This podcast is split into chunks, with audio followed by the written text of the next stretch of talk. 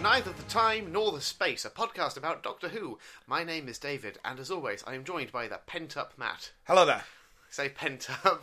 I, I, I feel like I have to unpack this one. Go on. Um, just I, I was struggling because we didn't have a specific episode, episode to reference, but obviously we're doing our series five wrap up. Yes. something like pent, like pentagonal, pent, Okay. pent. Yeah. I- I Th- thought- These bits are just for me, really. I'm going to be honest. Yeah. Yeah. no, I'll take that. Okay. I'll take that. All right then. I mean, I'm certainly pent up. Lots to talk about this uh, this week. Yes. Yeah. Series five in general. Yeah, it's an interesting series. You know, all change, all the same. You know, I've enjoyed it. have you? Yeah, I'm gonna go out on a limb. Series five's been pretty good. It's a strong one. I mean, we'll, we'll, we'll later on in the episode we'll do our like series rankings and see where it sits in relation to everything Yeah. else I series think- wise. But If you exclude maybe the first two or three episodes, Hmm. it's pretty much hit after hit, I would say. That's an interesting opinion. Mm. We'll, we'll dig into that a little more in later on, I think. Yeah, lots to enjoy. But you know what? There's even more to enjoy than you realise. Okay. You know, I occasionally spring a little mini episode on you. Oh, here I'm we doing it. go. I'm doing it right at the top of the show today. Okay. So we're immediately going to pause, uh, listeners. If you're not, if you've never seen it before, we're about to watch the mini episode Space, um, and uh, I'll put the link for that in the show notes for this episode. Okay. Space. Okay. Talk to you in a second.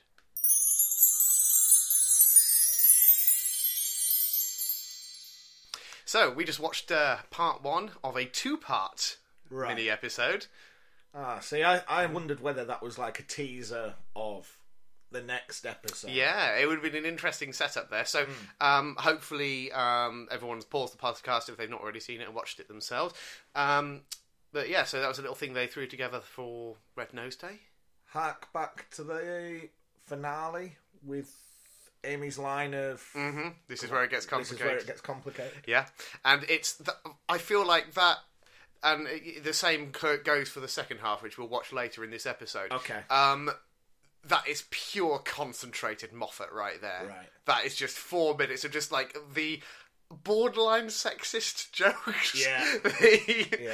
The yeah the just the the, So- the fast dialogue and then there's the ridiculous sci- like high concept. So, science long story fiction short, thing. the TARDIS now exists within itself, yes, it's materialized inside itself somehow. and as we know, the outside is relative to the inside. Yeah. So if you step outside, you are you're, you're just Stepping- re-entering yeah. into the time. So, uh, as as the Doctor puts it, it's like a space loop. Yes. like it's even worse than a time loop. Yeah. Um, we've actually seen TARDISes materializing in each other before. In like in the classic series, there's um, the Time Monster, Mm-hmm. where the Doctor's I forget which way round it is. Either the Master's TARDIS materializes inside the Doctor's, or the other way round. I can't remember which. I, I've but- never seen the Master have a TARDIS. No, we haven't. Does it look yet. exactly the same as the Doctor's? Is it a police box?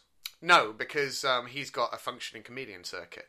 Okay. So what does it look like? Um, it's been all kinds of things, like a sort of uh, Roman column, and y Right. you know, um, Whatever it a- needs it to an be. Iron Maiden, I believe, in one uh, Right. episode. So yeah, it's been all kinds of things. so um, we're going to watch the second part of that. we we've got that penciled in for a little later in uh, in proceedings. Mm-hmm. Okay. but, uh, I thought I'd get that Look one. forward to that little Yeah. treat. Yeah.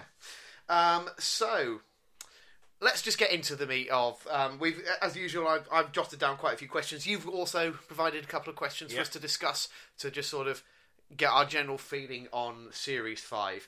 So the first thing that I really want to ask you is, what is your feelings on Matt Smith specifically as the Eleventh Doctor? His interpretation of the character. I, have said it before. I think it's probably my favourite. yeah. Yeah, you know, I like.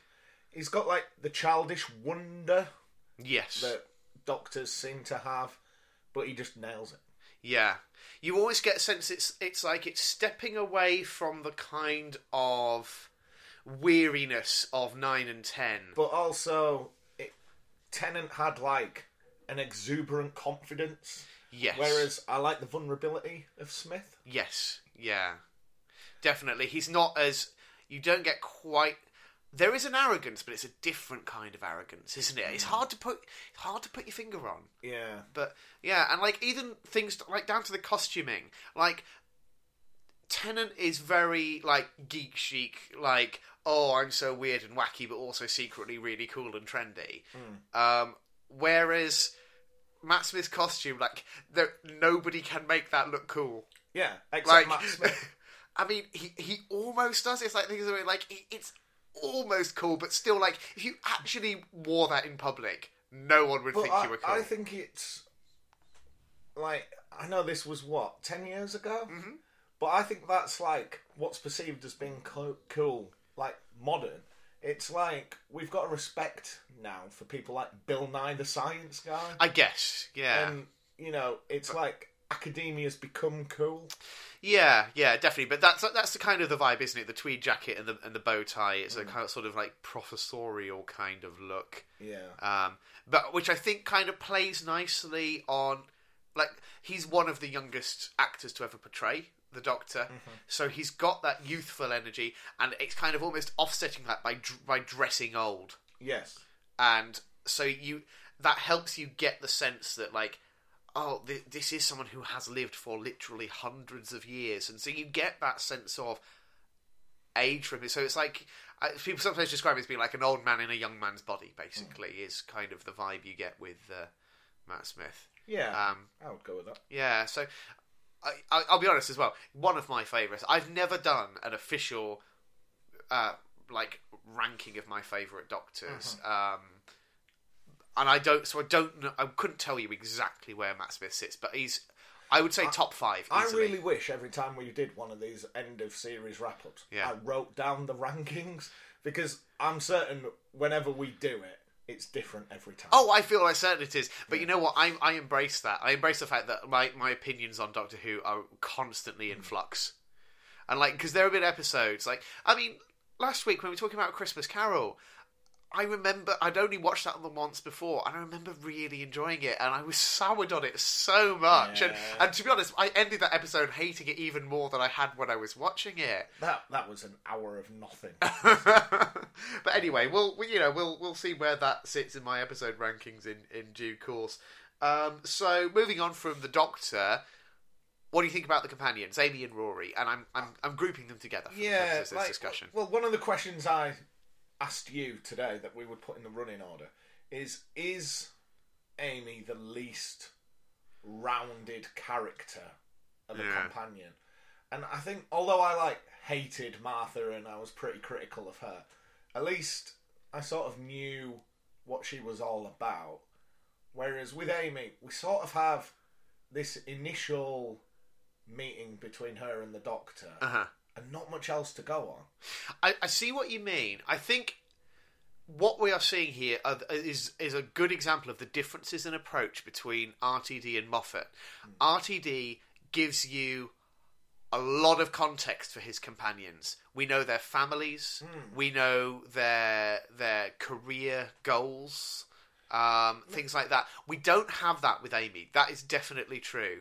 Like, Move, moving forward, because obviously the series ended with their wedding Yes. and the reappearance of Amy's family. yeah. Do we build on that? Do we get to meet her funny little dad or whatever she calls him and her mum? Do you want me to answer that? Because I can spoil that one for you if you genuinely want me to. Um, yeah, go on. I never let you spoil Yeah. anything. Nah, No. we don't. They're just, they're just they're a complete irrelevance. Those characters, eh, like Amy's mum and dad, I don't, th- I don't believe ever feature in an episode ever See, again. I would have thought if she knows she'd lost them Yeah. and they come back, that Uh, they She'd could, want to see them. yeah, Yeah, yeah. maybe like a little bit like Jackie, like just tag along for one I adventure. feel like a lot of that happens off screen. Hmm. Th- uh, What I will say is there i- there are some significant familial people that we've not met yet that we will Okay. meet further down the line. But as a rule, I think Moffat his approach to companions is a little bit more akin to what it was like in the classic series, where it was like once you on board the TARDIS, yeah, it almost doesn't matter where you came from and what you what you were doing beforehand. You are now just part of this adventure. You're along for the ride. So I wouldn't say one is necessarily. I I respect both approaches. I think they both have their uh, benefits and their drawbacks. I think the big drawback with the RTD approach of g- having all of those uh, extra people around the companion's life and being so companion centric is that you're constantly getting pulled back to present day Earth, Mm. like all the time. Like, and it almost felt like you know in the RTD era, every other episode is it's you know you're back in London in the present day, and it's you know Mm. some kind of domestic drama. Um, uh, but but having companions that where it's like who are less rooted gives you more freedom to let the TARDIS Yeah, go wherever it's going to go. in, in old fashioned Who, yeah, I- of what I've seen, the companions are all relatively one dimensional.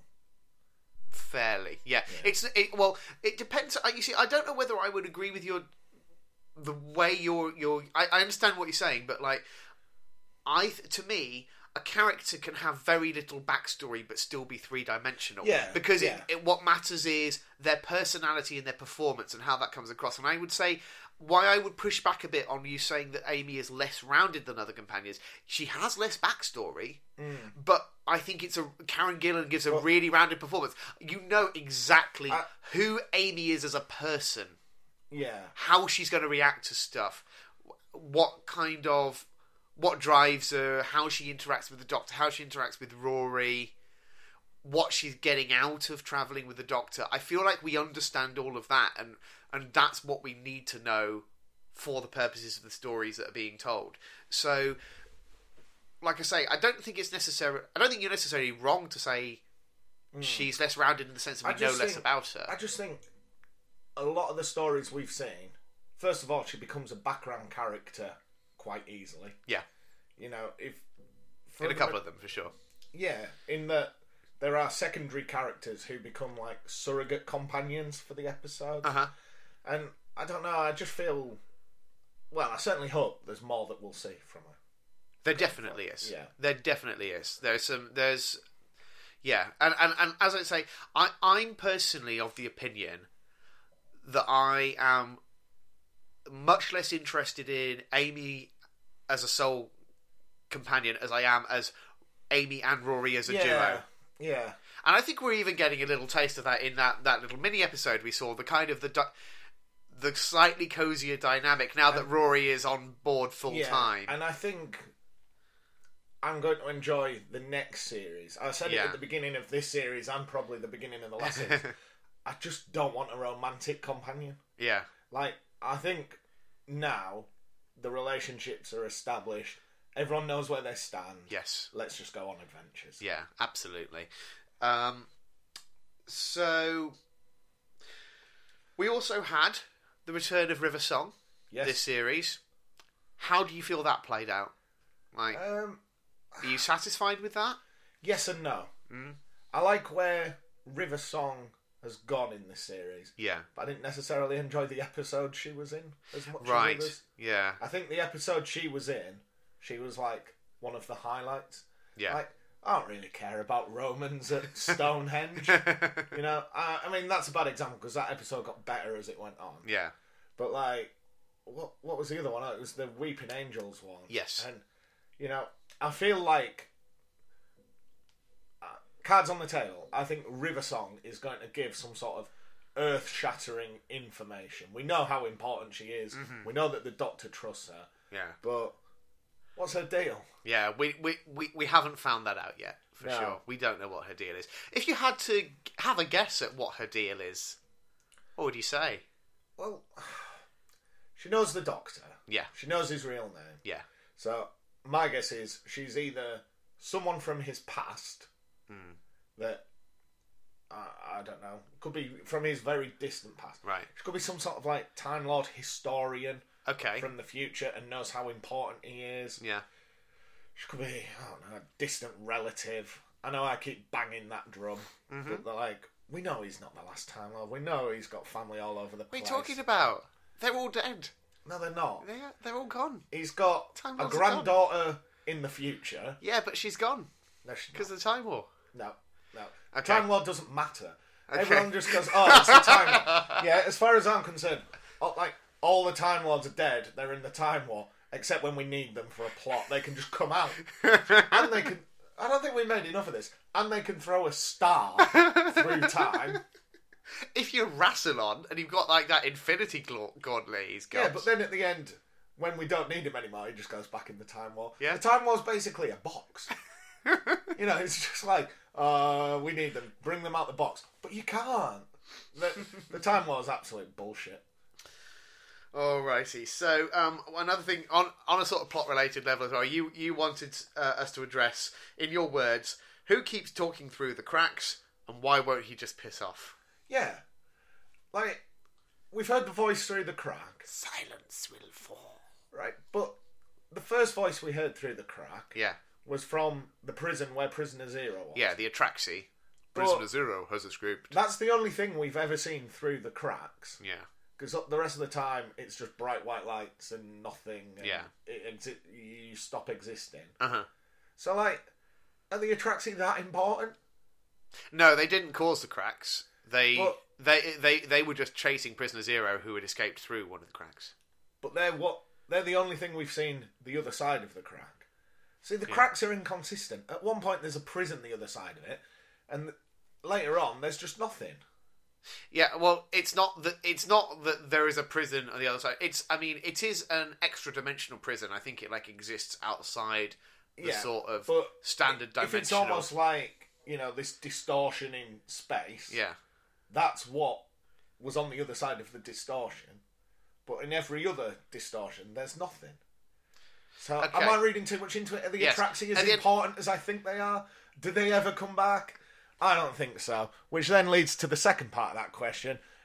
You know, why won't they just piss off? This voice. Just like silence will fall. Well, it didn't. So get on. well, I mean, Plus, Do we it's think- all about do we- time travel. So if Yeah. silence is going to fall, it's an inevitability. It'll be a fixed point in time. So it's already happened. So the Doctor should know. I mean, has it? Because I mean, some things are fixed point in times, and sometimes time can be rewritten.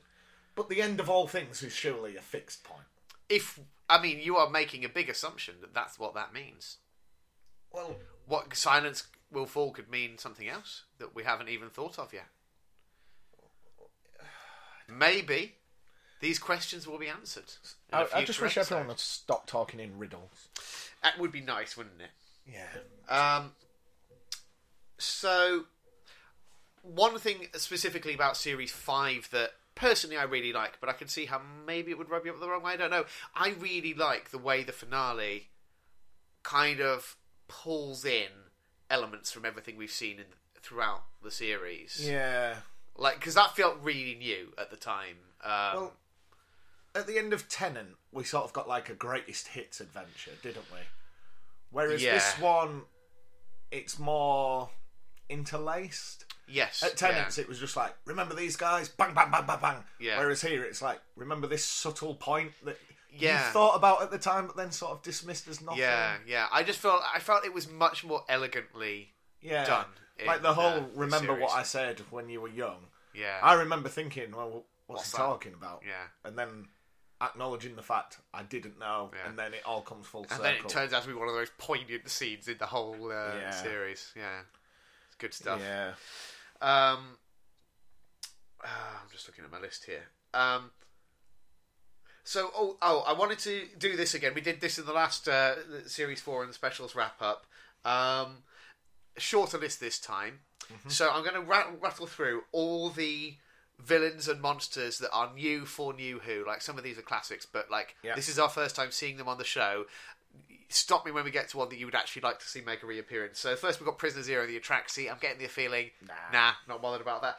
Episode two, Beast Below. I mean, the Star Whale turns out to be a good guy, so I can't really describe that as a monster. I guess the Smilers. That episode was shit. All right, um, the Saturnins from Vampires of Venice. Uh, yeah, but we got a pretty conclusive end of that, and Yeah. basically they were just vampires, but not vampires. They were Yeah. space vampires. So I don't like it. I say this all the time. I don't like it when the bad guys are something, but they're not. They're just the space version. yeah, I mean, Doctor Who might not be the show for you if that's going to continue I've to be a watched problem. K9 and Company. I know magic is canon, right? um, the Dream Lord. Yes, but unfulfilling ending. It was just a bit of pollen. But I think there is so much room for bringing the Dream Lord back, like because he's just like a concept. The idea of like you know the Doctor could like step into some weird machine and it it manifests that bit of his psyche again or something. Yeah. Like you, there are so many ways that you could extract the Dream Lord out and I, I Have think another story I with that gave character. That episode a pass because I just like Toby Jones. it's a great performance. Basically, I'm just saying I want uh, Toby Jones to come back Yeah. because it's, Yeah. it's such a good uh, performance. Um, Silurians, Uh, old underground lizard guys. yeah, they were all right. Yeah, They, although again, I don't want it just to be like, oh, there's a hole in the ground. We're back underground with the old Silurians. yeah. It would need to be something different, wouldn't Yeah. it? Yeah. Uh, we've got the Crephaeus from Vincent and the Doctor, big old space chicken. I, I'll go all out. Best episode of the series, but the Creface is the worst part of the episode. Yeah, no, that's fair. I mean, it serves only as a metaphor, Big really. Yeah. And this really amused me because I was trying to think, like, do they make reference on in the lodger to like what race the spaceship that was trying to become a Yeah. TARDIS? What? And the answer is no. So on the TARDIS wiki, the main villain of the episode, the lodger, is listed as 79B Aikman Road. Oh, really? So do you want 79B Aikman I thought Road? you were going to say it was something like damp rot. but would you like that that that house that wasn't a house to make a comeback? I don't know, because again, like, I don't see what else you could do with that other than what was done with it. But then it's like I'm I'm really curious about like what was the alien race that created Then- that ship to begin with? Whenever we do that, we always go a step too far. Like, look at Yeah. the Weeping Angels. Like, did we really need their backstory? No. It's just better left alone. So we talked about some of the strengths of the series. What would you say are like the big what if you had to like pinpoint the biggest weaknesses of series 5 specifically? Just things we've seen before. Right. I don't need any more adventures set in World War Two. Uh-huh. I don't need any more Dickensian Christmases. Mm-hmm. Um, I don't want any magical villains that aren't actually magical. They're just an alien race. You know, if I've seen space witches, I don't need space vampires. Well, that's and I've space werewolves. seen space werewolves. yeah. you know, I think we'll see a space Frankenstein next. That would be exciting, wouldn't it? Space Yeah. Frankenstein. Like, are we talking like classic Universal? Bolton neck, yeah, but, yeah, like Herman Munster. yeah. Yeah, I'd be up for that. yeah. Space And Frankenstein. they go, oh, it's not a Frankenstein. it's a space Frankenstein's monster. yeah. Uh, um, so, what would you re apart from Space Frankenstein's? What else would you really love to see in Series Six? Like, like more two parters or fewer two parters? definitely ah, the two parters only work when they're good. There's nothing Yeah. worse I've found watching this than where it's a two parter and I watch the first episode and lose interest Yeah, and like you got a whole other a episode whole to go. hour to go. You know, like it's it's no secret. Last night I watched four episodes of classic Doctor Who. Yeah, tune in next week for that. I'm I'm already very nervous about. Um, I spend a lot of time watching the clock. So Yeah. if if I'm not entirely with it, I'm just like, how have I still got an hour to watch of this? well, we shall see. We shall see Mm. what Series 6 uh, brings. And al- I also don't like it where there's an enemy that they just defeat. I don't like it where it's just like, Like an easy solution. yeah, like the best thing about the Silurians was the whole thing that when they defeated it, they'd lost. Yeah, it didn't feel like a victory. Yeah. Yeah. So I don't like it when it's just like, oh no, what are we going to do? And they just like knock it down a hole or push it out a window or something. I think this is. This is one of the. I, I think that's a really valid criticism, and I think that could be applied to like not just this series, but previous uh, series in the RTD era as well. And I think it is a symptom of um, the fact that you're working with 45 minutes, or if in the case of a two parter, an hour and a half at most. You know, the the fact that the Silurian two parter was an opportunity to give something other than a an easy solution, and that's because it had more runtime to play with. Whereas when you try and tell a complete, s- Mm. satisfying story in 45 minutes, that's quite challenging. So it, more often than not, I think Doctor Who does it well, but sometimes I think it does fall foul of that. You just feel like just ten more minutes, Yeah. just ten more minutes would have uh, given everything the breathing space it needed, maybe to be a little more developed. But anyway, um, yeah, we we will have to wait and see what the next series brings. Do you want to go ahead and like d- do your series rankings? Then, like where where does start at the bottom? Where, where as things stand? I, I think I would rank this fairly highly. Yeah. I, I can't remember. I think in the past I'd maybe put season two as my favourite. Had uh, I, don't- I mean, it's always been my least favourite, so. yeah. Uh, this would be up there. This would be up there. Shall I tell you mine? Go on. So, Series 2 at the bottom for Uh-huh. me. Then, Series 3. Then, Series 1, I think. Then, Series 4, and then Series 5. Series 5 is my favourite so far. Yeah, I I have really enjoyed it. I have Yeah. really enjoyed it. And, like, it's, it's as we've uh, discussed, it's not without its flaws. No, But best of a bad bun. Yeah, it's it, it I, on the ho- uh, like there are fewer times where I find that it's struggling to be entertaining. Even if it's not brilliant, it is at least solidly entertaining most of the time. Hmm. Um, which sounds like damning with faint praise, but uh, um, so shall I shall I give you my my overall my episode rankings then? Yeah. This is this is a tough tough one for me to do because I enjoy so much I much of I, it. I think I have a clear favourite. yeah. I think I have two or three that I would rank low, Hmm. and then the ones in the middle are all much of a muchness. I think you're going to be very surprised with some of my rankings. Okay. So um, you won't be surprised with this one. Bottom of the pile, Christmas Carol. Yeah, that was Yeah. the one I was thinking of. Yeah, it just. Like, if we hadn't watched that, it would not have mattered at all. Oh, of course, but you know it's a Christmas special, so that's kind of the point. They have to function fairly standalone. Um, so of the series proper, bottom of the pile is uh, Victory of the Daleks. yeah, that is one I would have ranked quite lowly. It's just a bit of a jumble. It doesn't quite pull together the way it Yeah. should. Next, and this might surprise you, because I d- uh, and this is j- more a testament to the fact that I really enjoy basically everything else in this series to varying degrees. Hungry Earth, Cold Blood.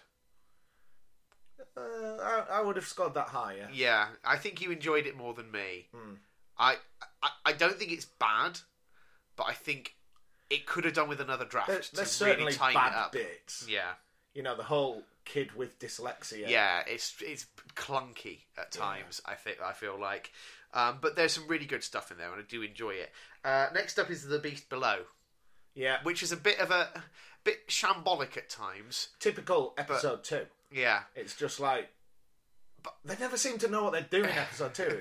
I know every every series, it's like Yeah. let's go to the future, let's go to the past. yeah, But I would say the best episode two we've seen is season one, the Lady Cassandra one. really. Yeah, Wow. Yeah, no, I really, I, I quite like The Beast Below, and it's grown on me more with every watch, actually. I feel like it's a bit of a grower, that one, but could not have cared I, less. I think it's about that it's got episode. so many good ideas in it. They're just not none. Some of them aren't really fleshed out as much as I would like. I feel like, like I mean, Liz Ten is such a good character. I would love to spend more time with Liz Ten, but we get like five minutes of her being a badass, and then Yeah. that's it. You know. Um, so, uh, number seven, Vampires of Venice. yeah. It's, it's a romp, isn't it? It's a good episode, but again, it's just like, are we magic? Are we not magic? Who knows? Uh, and then an, another rompy one, The Lodger, at number six. Yeah, that'd be up there for me. Yeah. I quite liked it, but again, the ending I was a bit of a letdown. Yeah. Uh, number five, I've got Amy's Choice, Okay, yeah, which is really solid, but I feel like once you've seen it once or twice, I think it loses a bit of its yeah. impact. I enjoyed it, but I, I wouldn't go back to it again. yeah. Uh, number four, Vincent and the Doctor. That would have been my number one. I think. Yeah, it would have been a lot of people's number Yeah. one, to be fair. Um, I enjoy it a lot, but at ti and it makes me cry every time. But having said that, also there are times when I just cannot handle the mawkishness of it. yeah, So I, it's one of those ones where I have to be in the right frame of mind. For yeah. I think I was in the right mood to watch it. I think if Yeah. I was, you know, if I'd had a bad day at work, I don't want to watch a space chicken Yeah. in a church. Uh, that's the thing, and it's like it's it's just one of those episodes that's just like it's it's such a big departure in some ways, Hmm. and sometimes I just want good old fashioned bread and butter Doctor Who, and it's not that kind of Yeah. episode. So speaking of which, number three, the eleventh hour. Now you're much cooler on this one than me, yeah. but I think for my money, it is the best introductory episode for a new Doctor, classic or modern. There has never been a better I- one. I I didn't mind it, but it was quite slow and I think it would be interesting to revisit it one day. yeah. Where- Now that you really get a sense of, you know who Matt Smith's Doctor is, and if you go back and watch it, you'll be like, oh my god, he really hits the ground running. Like from the moment he appears, he is the Doctor. Few there, are, uh, like some some Doctors take like a whole series to warm up, but he's just there right out the bat, and I think that's that's commendable. Number two, I've got Pandorica opens the Big Bang. It's a really strong finale. I really enjoyed that. yeah. There's some good bits. I, I think I preferred the second half to the first half. Yeah, I, I love all of it to be honest. It's and I like how different the two parts feel, which I think is always a good sign for a two-parter. If they can like, if it feels like a continuous story, but each episode almost not quite stands alone, but has its own identity to it, and I think it does that very well. Um, and then number one, Time of Angels, Flesh and Stone. I'll hear none of your naysaying. Would not be up there for me. None of it. I love that episode I it's so moody and it, like and you know uh, I- I like- Ian Glenn as Father Octavia. yeah, I It's- like the oh, idea of more weeping angels, certainly like trapped in a labyrinth Yeah. with them where they could be round any corner. But like there's all the hokey shit where Amy watches one on a camera Love it. and it comes from nowhere. Magnificent scene. Won't hear a word against it. and then the bit at the end where they can talk. Yeah, love it. No. I love all of it.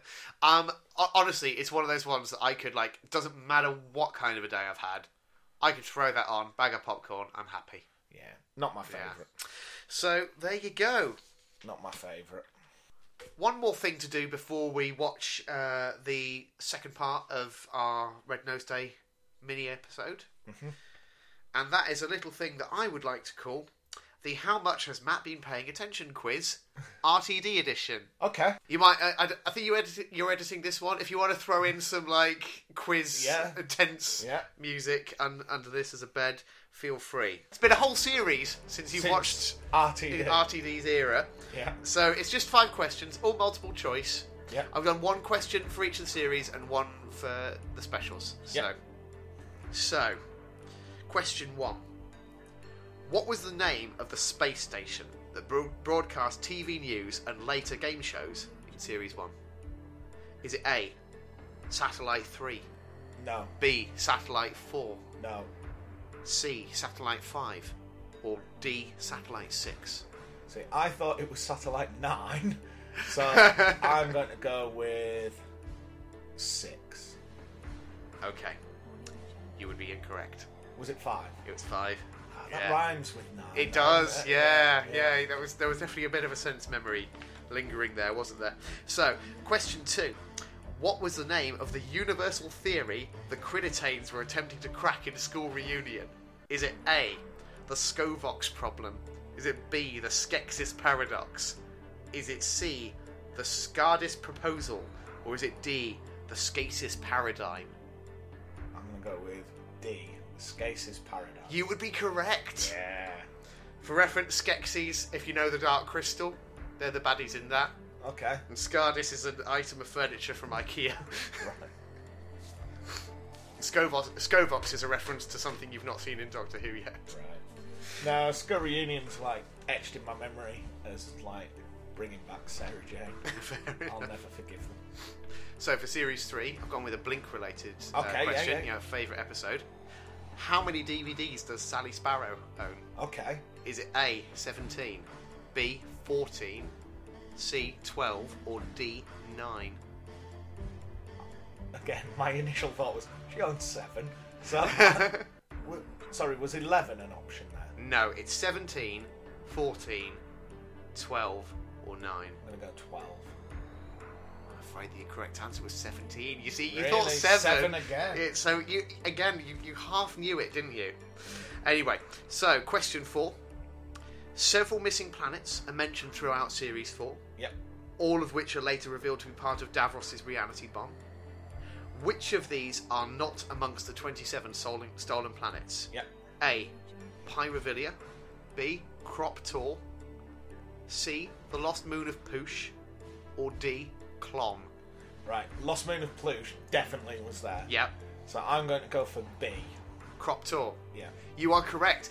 That is the impossible planet from the second Ah, bit. right. Two Um, parter. and question five. In what year did the Bowie Base 1 disaster occur? As depicted in the waters of Mars. yep. Is it A, 2089, B, 2079, C, 2069? You can see where I'm going with this. Yeah. D, 2059. I'm going to go 2089. The answer is D, 2059. Oh. 30, eh, only 30 for- years. Oh, yeah, I I guess 40, years. 40. But yeah, they need to pull their finger out, don't they? There you go. So, um, you scored. I wasn't really keeping I think track. I got two. two out of five.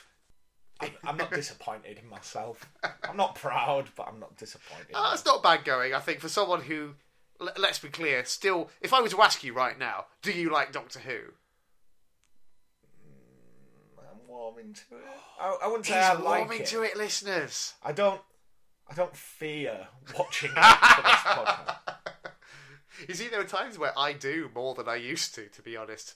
They- Or just there are times where I'm just like, oh, God, we got to do that episode. That's, Like I that's said, the last, last thing night I want to watched do. Two hours of classic Who, I mean, and I was every- like, "Oh, f- fuck's sake!" Like Every after single work, time. came home, had my tea, and I was like, "What have I got to do tonight? I've got, I've got to do some work for work." Oh no, no, two hours of Davison. well, you've got that to look forward to next week, uh, listeners. Before we go, though, we've got a whole other mini episode of Doctor Who to watch. So let's hit pause on the record uh, and see where that takes us.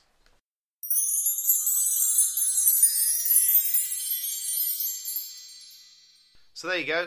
Another three minutes of concentrated Moffats. Yeah. Like, you know, we had our space loop, now we got a time loop because the man can't help himself. Has Has Doctor Who ever been called out for sexism? I mean, yes, Moffat specifically has. Really? Yeah, um, and you can see it in in that two in those mini episodes. Like you can tell this is the man that wrote coupling. Yeah, but uh, has he had a lot of backlash, or is it just literally people just call him out? Ooh, the Moffat backlash. That is, Really? you could write dissertations on it. If Not if just you- for the sexism. if you had to but- summarise, yeah. how how does the fandom view the RTD era? the, I think it's tricky to make sweeping generalizations about the fandom because I think part of the beauty of Doctor Who fandom is that because it is such a varied show, there are defenders uh, for literally everything. Let let me let me So- rephrase the question. Yeah. 'cause my next question was going to be how do they view the, the Moffat, Moffat era, yeah. Which, which is viewed more favourably in general? I genuinely don't. It's almost 50 50. I don't Really? know that I could um, say definitively. Um, and I necessar- don't necessarily want to say which is my favourite uh, of the two. Um, I think opinions. When Moffat was uh, kind of in the middle of it, like there was a very vocal contingent of fans who despised him for all number of reasons, some legitimate, some very manufactured. Um, that has softened a little bit because now we've got a new scapegoat in the form of Chris Chibnall, who is the current showrunner. Yeah.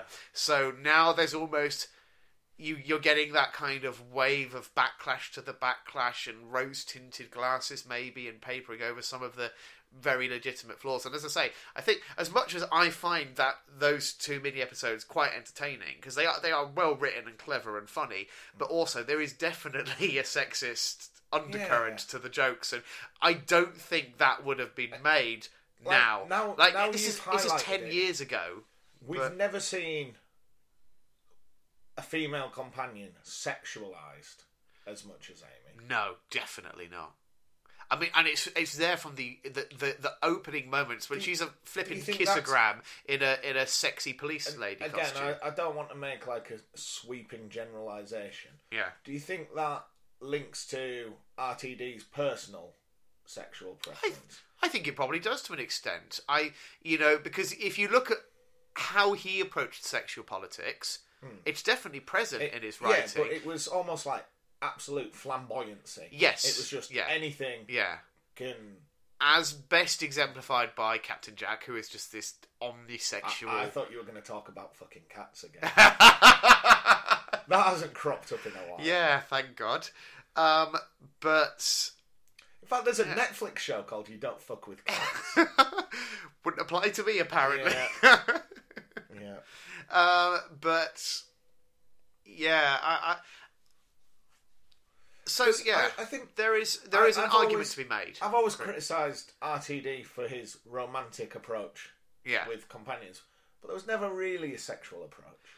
no, it's especially with like it was always fairly chaste, really, isn't it? Even though Yeah. it's romantic. Yeah, If you look there's a at like distinction to be made Rose, there. like the absolute climax of her like story Yeah, is the doctor telling her he loved her. yeah, That was what it was all building to. yeah. It was never just like, "Oh, you're fit." yeah, yeah. And that's the thing. It's like there is there is definitely a grubbiness at times to the way Moffat writes Yeah. uh, for uh, Amy Pond. I think it's hard for me to say for defin- definitively. I think it does settle down. Certainly, Moffat's overall approach to writing women, I think, does evolve during his time on the show. But remember, he was writing the show for the best part of a decade. Right. So, and and quite an interesting decade in terms of wider media representations of various things. You look at the start of the twen- where we started the 2010s and where we ended it. Mm. It's been a period of very rapid change. And I think. I, know it. It's easy for me as a white male to talk about like the Me Too movement. Yeah, And you yeah. know things like Weinstein and Yeah. Epstein, but it's been massive. The shift Yeah. is huge. yeah, it really is, and and and and uh, uh, undeniably a good thing. Hmm. I think it's fair to say, uh, but Back, yeah, so back in 2010, yeah, when we first got Matt Smith, yeah.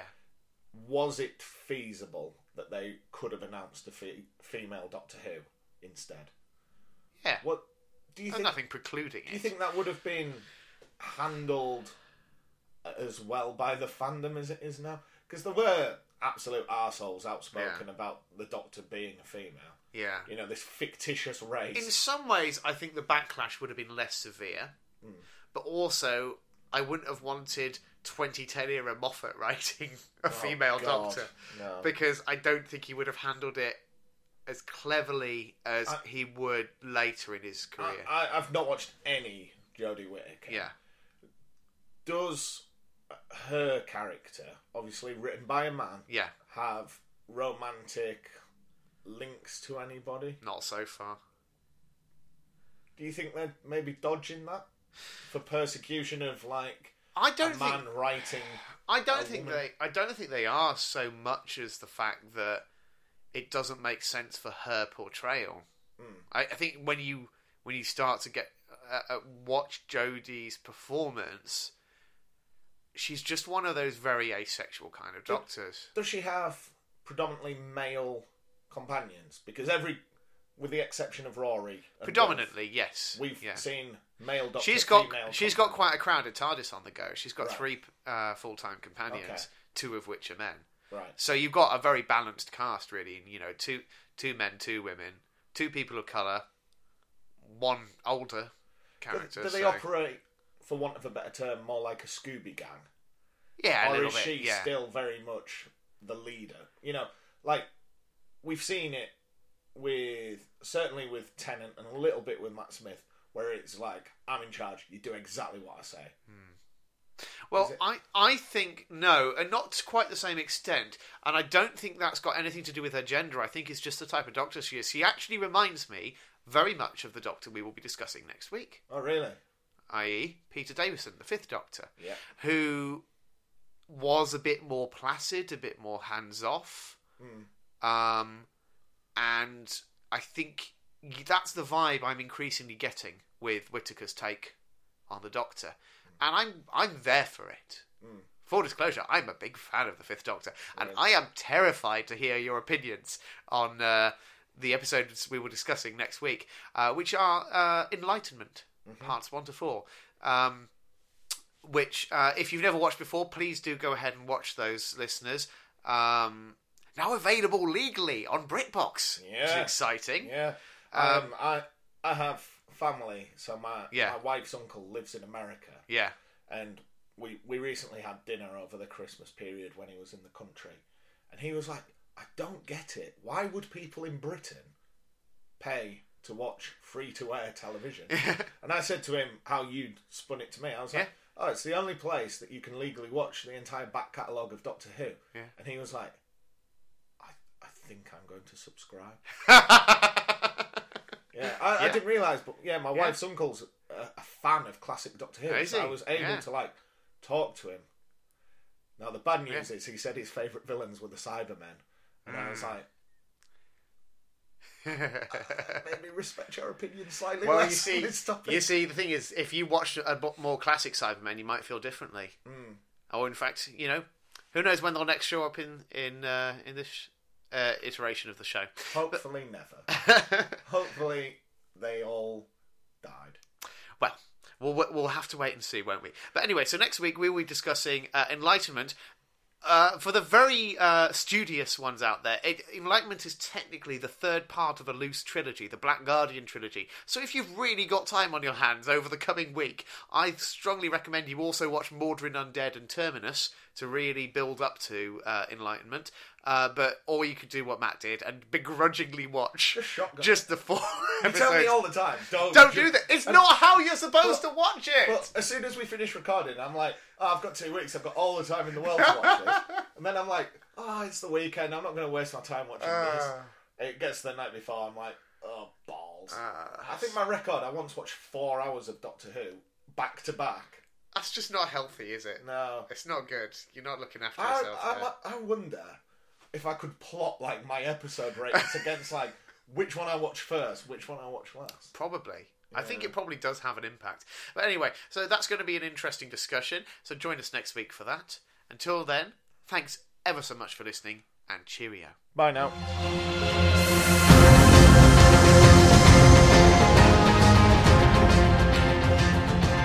Thank you for listening to Neither the Time nor the Space. If you wish to contact us, our email address is time pod at gmail.com and on Twitter we are at time pod. And thank you to Alexander Urban for his smashing arrangement of the Doctor Who theme.